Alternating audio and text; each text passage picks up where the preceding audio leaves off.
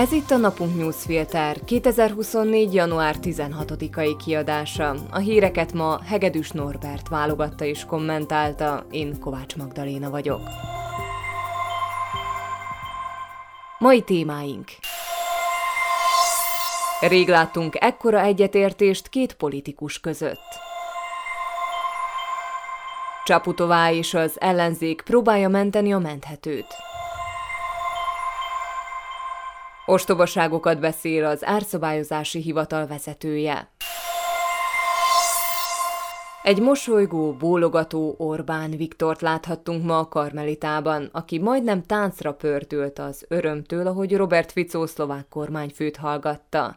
Néha már-már hitetlenkedve pillantott a jobb oldalán beszélő régi új harcos társra, hiszen ez még jobban megy, mint vártuk. A prágai látogatás után Budapestre vezetett Robert Fico kormányfő második külföldi útja, ahol régi barátja és illiberális harcos társa Orbán Viktor várta őt nagy szeretettel.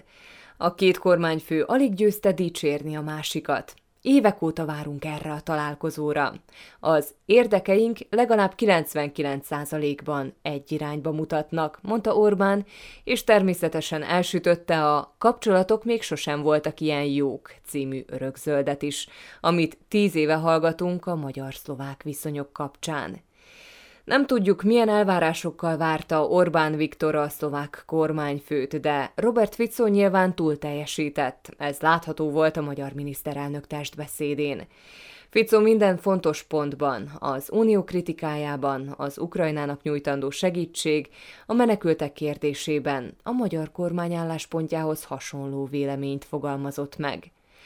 A magyar kormány főláthatóan felszabadult, hogy ismét talált egy szövetségest az uniós hatalmi játszmákhoz a kiesett lengyel barátok helyére.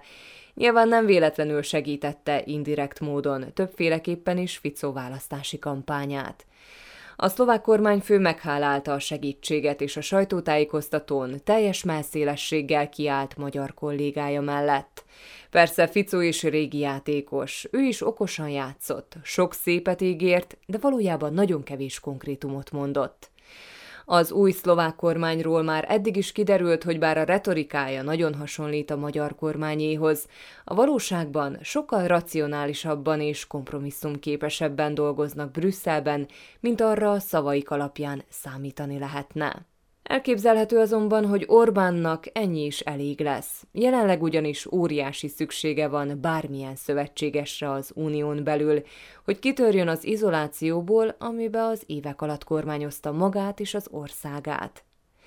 Egy nappal a látogatás előtt Robert Fico forró Krisztiánnal a szövetség elnökével egyeztetett a szlovákiai magyarokat érintő problémákról. A mai sajtótájékoztatón a szlovák kormányfő elismételte, amit forró már tegnap közölt, hogy a szlovák kormány a közeljövőben kihelyezett ülést tart majd valamelyik téli járásban. Ez szép és jó, nyilván szükséges, hogy a kormánytagok időnként első kézből ismerjék meg a régiók problémáit, de azért ne álljunk el egy ilyen semmit mondó ígérettől. Robert Fico kormányai rendszeresen tartották ezeket a kihelyezett üléseket, és még soha egyik sem oldott meg semmilyen jelentős problémát, és egyik ilyen ülést sem követte az adott régió váratlan felvirágzása. Tényleg elhiszi valaki, hogy ez fog segíteni a szlovákiai magyarokon? Az kétségtelen, hogy két jó barát találkozott ma Budapesten, de azért ne feledjük, hogy mikor ez a két úriember a szuverenitás védelméről beszél, a saját szuverenitásukra gondol, nem pedig a választóéra. Ők azt szeretnék, hogy senki ne szóljon bele a kétes ügyleteikbe, nyugodtan üzletelhessenek, és még véletlenül se kelljen magyarázkodniuk senkinek. Miközben Ficó Magyarországon parádézott, itthon folytatódtak a kétes praktikák és a jogállam sárba tiprása. A kormánykoalíció megtörte Zuzana Csaputová vétóját a kompetencia törvény kapcsán, így Tibor Gáspár előtt szabad az út az SZSZ élére, és lesöpörték az asztalról a Jubos Blaha menesztéséről szóló rendkívüli ülést is. A folyamat azonban továbbra sem zajlik ellenállás nélkül, ami jó hír. Az ellenzék és Zuzana Csaputová igyekszik menteni a menthetőt a rendelkezésre álló eszközökkel. Az ellenzék egyik ilyen eszköze, hogy a parlamenti bizottságokban megpróbálja kérdőre vonni a kormány tisztviselőit a kétes változtatások kapcsán.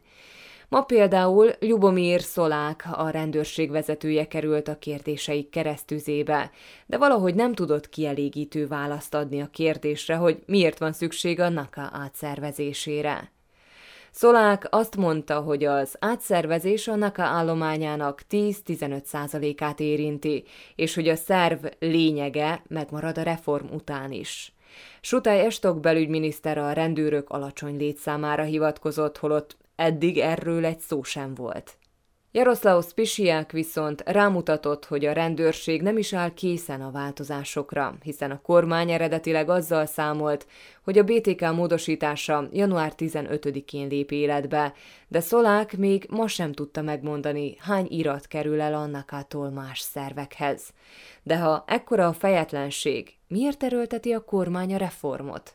Az elnöki vétó megtörése után Zuzana Csaputová újra aktivizálta magát. Csütörtökön 12 órától rendkívüli felszólalásra készül a parlamentben a BTK tervezett változtatásai kapcsán. Ugyanezen témakörben összehívott egy kerekasztalt is szerdára, ahol jogi szakértők és az igazságszolgáltatás képviselői vitatják meg a kormánykoalíció tervezett változtatásait. Az ellenzék és az államfő eszközei persze korlátozottak. Ha a koalíciós képviselők fegyelmezetten szavaznak, akkor nem igazán tehetnek semmit a kormány akciói ellen. Fontos eszközei viszont a nyomásgyakorlásnak és a nyilvánosság tájékoztatásának, hogy mindenki láthassa, valami nagyon nincs rendben az országban.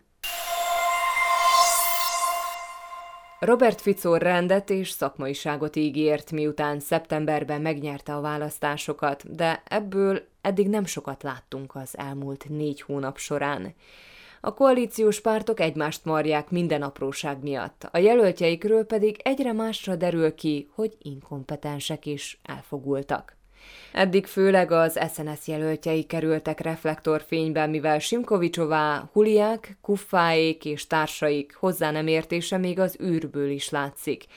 De a szmeres káderek is hallatni kezdték a hangjukat. Többek között József Holjencsík, az árszabályozási hivatal régi új főnöke. Holjencsík a Hospodárszke Novininak adott interjújában többek között arról beszélt, hogy az utolsó Szlovákiában lévő gázmolekula is Oroszországból származik, és hogy másfajta gázt fel sem tudnánk dolgozni. Az EU azon törekvését, hogy leszakadjunk az orosz függőségtől, pedig beteg gondolkodásnak nevezte. Természetesen egyik kijelentés sem igaz. Szlovákiában messze nem csak Oroszországból származó gáz található, és a máshonnan érkező gázt is tudjuk használni. De ha valaki vevő az efféle narratívákra, az most nyugodtan mutogathat az árszabályozási hivatal vezetőinek kijelentéseire. Holjencsík kijelentései kapcsán felmerülhet a kérdés, hogy a sima rossz indulat, vagy az ostobaság mondatta vele ezeket a dolgokat, vagy simán ennyire nem ért a munkájához. A választ nehéz lenne megmondani, de a helyzet az, hogy a negyedik Ficó kormányban ez valószínűleg mindegy is. Az elsődleges elvárás ugyanis a hűség, minden más messze lemaradva következik. Annak pedig Holjencsík valószínűleg teljes mértékben megfelel. Hírek egy mondatban. Jubomir Szolák rendőrfőnök elismerte, hogy Andrei Danko csak 15 órával a baleset után végezte el az alkoholtesztet. Matús Sutály Estok belügyminiszter azt ígérte, hogy nyilvánosságra hozzák a balesetről készült videókat. A parlament 77 szavazattal megtörte Zuzana Csaputová vétóját a kompetencia törvény kapcsán. Ezzel február 1-től létrejöhet az SNS vezette sportminisztérium, és Tibor Gáspár előtt is nyitva áll az út az SZSZ élére. Nem sikerült megnyitni a Jubos Blaha visszahívásáról szóló rendkívüli ülést. Blahát a NAKA vizsgálja, amiatt, hogy az irodájában Zuzana Csaputová államfő portréját egy Csegevara képre cserélte. Az ellenzék rendkívüli ülést kezdeményezett annak érdekében, hogy Andrei Dankót hívják vissza a parlament alelnöki posztjáról. Danko a múlt héten balesetet okozott, és a rendőrök érkezése előtt meglépett a helyszínről. Az Európai Bizottság figyelmeztet, hogy a szlovák költségvetés kiadásai nagyobb mértékben nőnek, mint az a bizottság javaslatában van. Korrigálásra szólították fel Ficó kormányát. Tavaly 380 ezer ember próbált meg illegálisan belépni az EU területére, ami a legtöbb 2016 óta. A migrációs krízis tetőpontján 2015-ben több mint másfél millió ember érkezett az EU-ba. Donald Trump a szavazatok 51%-át megszerezve fölényesen győzött Iowa-ban az első republikánus előválasztáson. Ron DeSantis végzett 21%-kal a második helyen, Nikki Haley, a Trump ellenes mérsékelt tábor jelöltje 19%-kal csak a harmadik lett. A mai napunk newsfilter híreit válogatta és kommentálta Hegedűs Norbert. Én Kovács Magdaléna vagyok, a Viszonthallásra holnap.